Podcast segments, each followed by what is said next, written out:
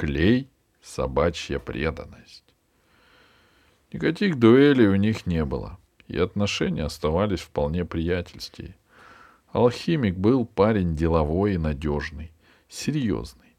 И сейчас Джонни собирался к нему, чтобы клеить голову Горыныча. До сих пор это не получалось. У Пруди картонные выкройки раз, разъезжались. Канцелярский клей, мучной клейстер их не держали. Эмульсия ПВА была лучше, но она тоже срабатывала не сразу. Место склейки надо было прижимать. А как сунешь под пресс драконью башку размером с бочонок? Но вчера алхимик сказал, что изобрел новый клей. Он схватывает сразу и намертво. Но вчера это оказалось правда. Когда Джонни пришел к алхимику, тот клеил для третьеклассников шляпы пирамиды. Вся работа занимала полминуты. Ножницами щелк, щелк, железной линейкой по линии сгиба жик, кисточкой по краям раз, согнул шапку, хлопнул по ней. Готово. Держит, как электросварка, похвастался Мишка Панин. Он и Димка Васильков уже сидели в новых шляпах. Еще двое мальчишек и третьеклассница Муравейкина ждали, когда алхимик смастерит. — Сделай мне, — попросил Джонни. — Старая развалилась, а я привык. Не могу без нее домашнее задание делать. Мозги выключаются. — Неужели эти штуки по правде помогают? — усомнился Вовка алхимик. — У нас успеваемость на 4% повысилась, — похвастался Мишка. Инна Матвеевна говорила. Только она говорила, что не из-за пирамид, а потому что Джонни стал наш вожатый, — уточнила Муравейкина. — Это она в классе говорила, — подал голос робкий Дима Васильков.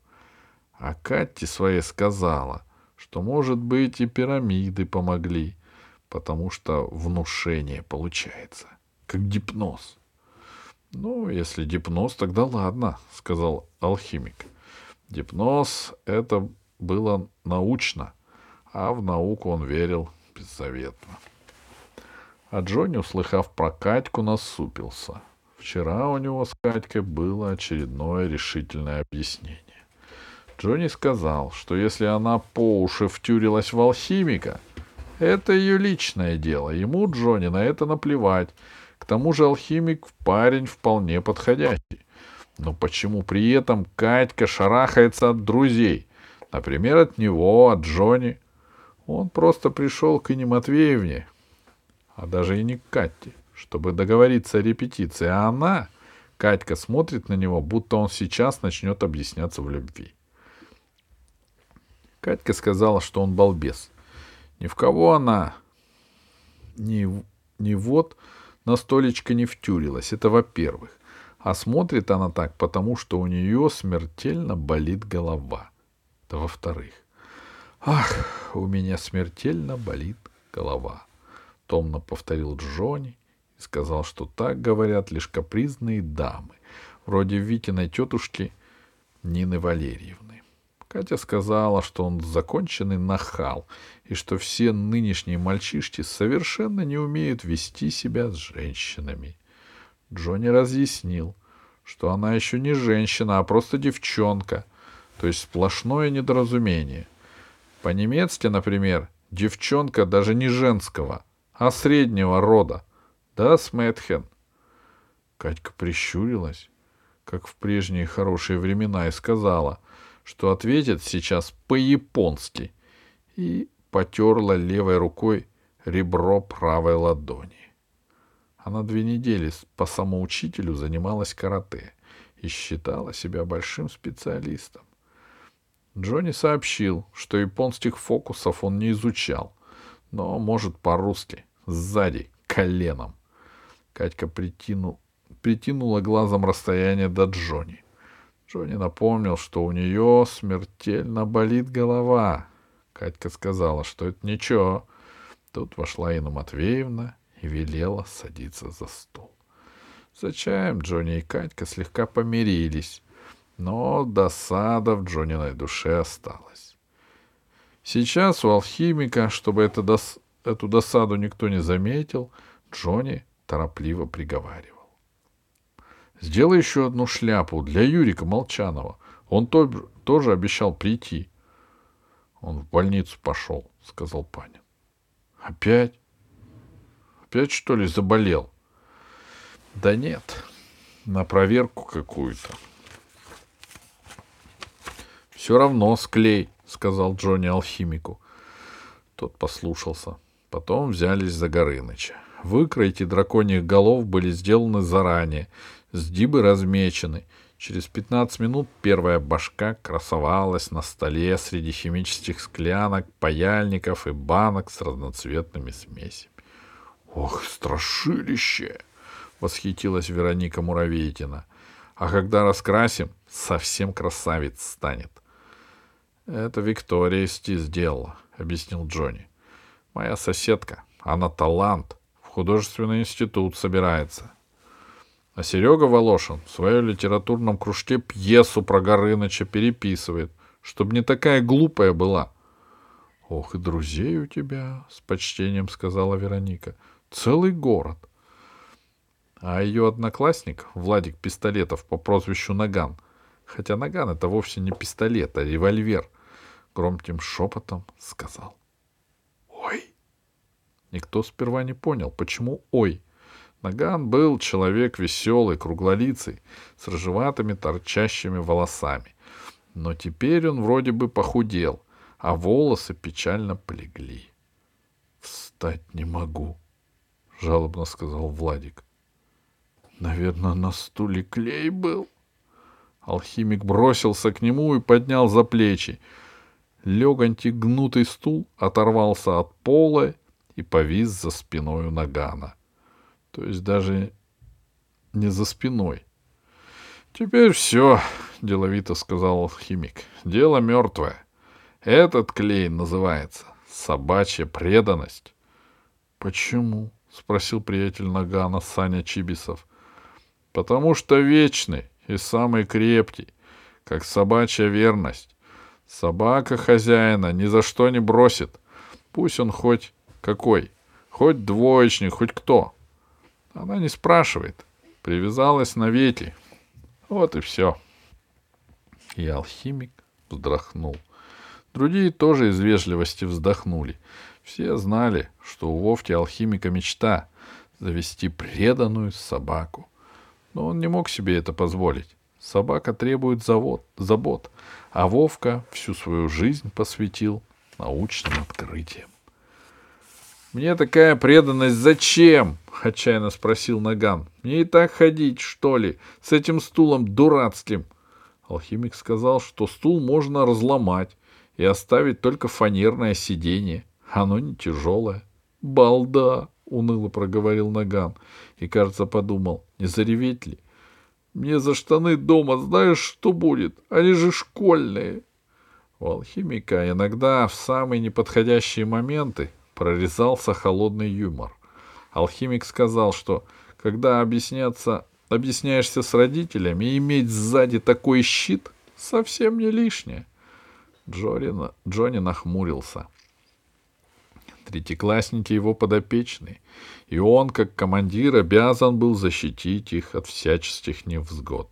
— Ты вот что, — сказал он алхимику в полголоса, но решительно. — Давай, изобретай какой-нибудь раствор, чтобы эту преданность отмачивать. Алхимик понял, наконец, что дело не шуточное. Растворитель для маникюрного лака надо. И скипидар. Скипидар есть, а растворителя... Он развел пятнистыми от химикатов ладонями. — У Кати Зарецкой есть, — сказала Вероника Муравейкина. — Ты что? — возмутился Панин. — Инна Матвеевна сразу маникюр сроду маникюр не делала. Она не делала, а Катька пробовала, невозмутимо сообщила Вероника. Света Головтина рядом с ней живет, она говорила. Катька совсем рехнулась, сказал Вовка алхимик. Я ей дури покажу маникюр. Джонни опять нахмурился. Маникюр это, конечно, дурь, но какое право алхимик имеет воспитывать Катьку? Одно прежде всего — штаны. Панин, дуй Катте за лаком, — приказал он. А ты, Наган, вылазь из штанов, пока насквозь не приклеился. Тогда совсем худо будет. Панин вернулся через двадцать минут вместе с Катей. Она принесла пузырек. Алхимик приготовил вонючий раствор. Штаны отодрали от стула вместе с тонким слоем фанерной дранки. Потом отмочили растворителем и дранку. Наган снова сделался беззаботным и веселым. Пока штаны сохли, он, лофти и вертлявый, в черном тренировочном костюме, радостно скакал по комнате, и рыжие прядки торчали у него, как коротенькие рожки. А не вставить ли нам в спектакль чертенят? — раздумчиво проговорил Джонни. — Для массовости. В спутнике кино идет. Чертенок. Поглядывая по сторонам, сказала Катя. Сказочный фильм. У меня два билета есть. Вовка, может, пойдешь со мной? А Джонни? Хмуро спросил честный алхимик. Ну, я же не знала, что он здесь. — ненатурально соврала Катька. «Мишка, давай вторую башку клеить», — сказал Джонни. Алхимик решительно произнес. «Катерина, это свинство». «Ох и грубиян ты, алхимик! Какой есть!» «Можете идти без меня, вдвоем с Джонни», — сказала она голосом больной принцессы. «Могу оставить билеты». «Можешь, так оставь, отозвался алхимик. Так, да? Так. Ну и пожалуйста. А я пошла. До свидания, решительно сказал алхимик. Джонни отрешенно молчал.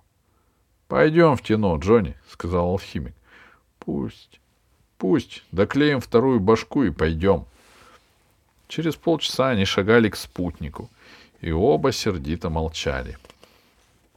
Ну, конечно, не друг на друга они сердились, а на глупую Катьку. А может, на самих себя? О чем думает алхимик, Джонни не знал. А сам он думал, что Катька за последнее время кошмарно поглупела. Ей дури только бы поиграть в любовь и ухаживание. Ну что же случилось, что и сам Джонни был не прочь поиграть? Но не до такой же степени, чтобы портить другим жизнь. И не будет он из-за Катти страдать. Человеческая дружба, не собачья преданность. Здесь голову иметь надо. — Переживем, — сказал Джонни. — Ого, — отозвался алхимик. — А вон идет твоя мол... твой Молчанов. Юрик шел навстречу, увидев Джонни, и заулыбался. — Ты зачем опять в больницу ходил? — строго спросил Джонни. — Снова кашляешь? — Да я все время помаленьку кашляюсь, — признался Юрик. Перестал улыбаться. — А в больницу для анализов. Меня все-таки в санаторий посылают, в Березку, на целый месяц. — Месяц — это немного, — утешил Джонни. — Ты держись. — Ага, я буду, Джонни. А когда приеду, все равно съездим с тобой, да? — Куда? — не понял Джонни. Ну, в Москву-то, на морскую выставку. А, Джонни помигал, вспоминая. Ну, о чем разговор? Мы же договорились. Юрик опять заулыбался. И они пошли к спутнику втроем. «Можно я с вами на чертенка пойду?» — спросил Юрик. «У меня десять копеек есть». «Да о чем разговор?» — снова сказал Джонни. Однако оказалось, что билетов на этот сеанс уже нет. Юрик печально смотрел на захлопнутое окошечко и опустил руку в полосатых варежках. Алхимик задумчиво глянул на него из-под растрепанной прожженной шапки. «Э, «Вы вот что, идите-ка вдвоем, без меня», — предложил он. «Я на эту картину не очень торвусь, у меня дел по горло». Джонни обрадовался в душе. С Юркой ему было проще и легче а Юрик тот вообще просиял открыто. Из вежливости они проводили алхимика до угла кинотеатра, Там Юрик сплохватился. «Ой, а, а деньги-то ты возьми за билет». «Я же его не покупал». «Все равно Катьке отдашь», — тернула за язык Джонни. Алхимик хмыкнул. «Давай». Юрик пошарил в карманах гривенник и еще пятак. Гривенник отдал, пятак зажал в варежке. Алхимик ушел. Джонни и Юрик прошли в фойе. — Давай глотнем газировки, — предложил Джонни. — В горле дерет от степидарного запаха. — А мелочь есть? — У тебя же есть пять копеек. — Мы по полстакана, — Юрик тихонько улыбнулся. — Это не пять копеек. Это твоя монетка. С золотой ланью. Дрожал ладошку. — А, — улыбнулся и Джонни. — Я ее всегда с собой ношу, — сказал Юрик. Джонни кивнул. Джонни. Юрик нерешительно поднял светлые глаза. В них была тревожная просьба. Можно я спрошу? Про одно тайное дело. Совсем-совсем подружишь ли? Чтобы никому больше. Конечно. Джонни от... отключился от других мыслей. У Юрти было что-то нешуточное.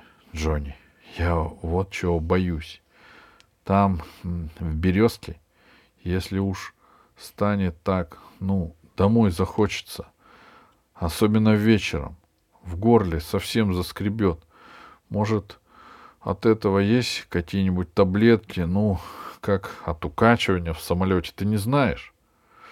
— Не знаю, — растерянно ответил Джонни. — Я боюсь, что вдруг не сдержусь. — Юрка, ну и не сдерживайся, — тихо сказал Джонни. — Если потихоньку, не при всех, то иногда можно — даже помогает. Тогда ладно, со вздохом проговорил Юрик. А может, я и ничего?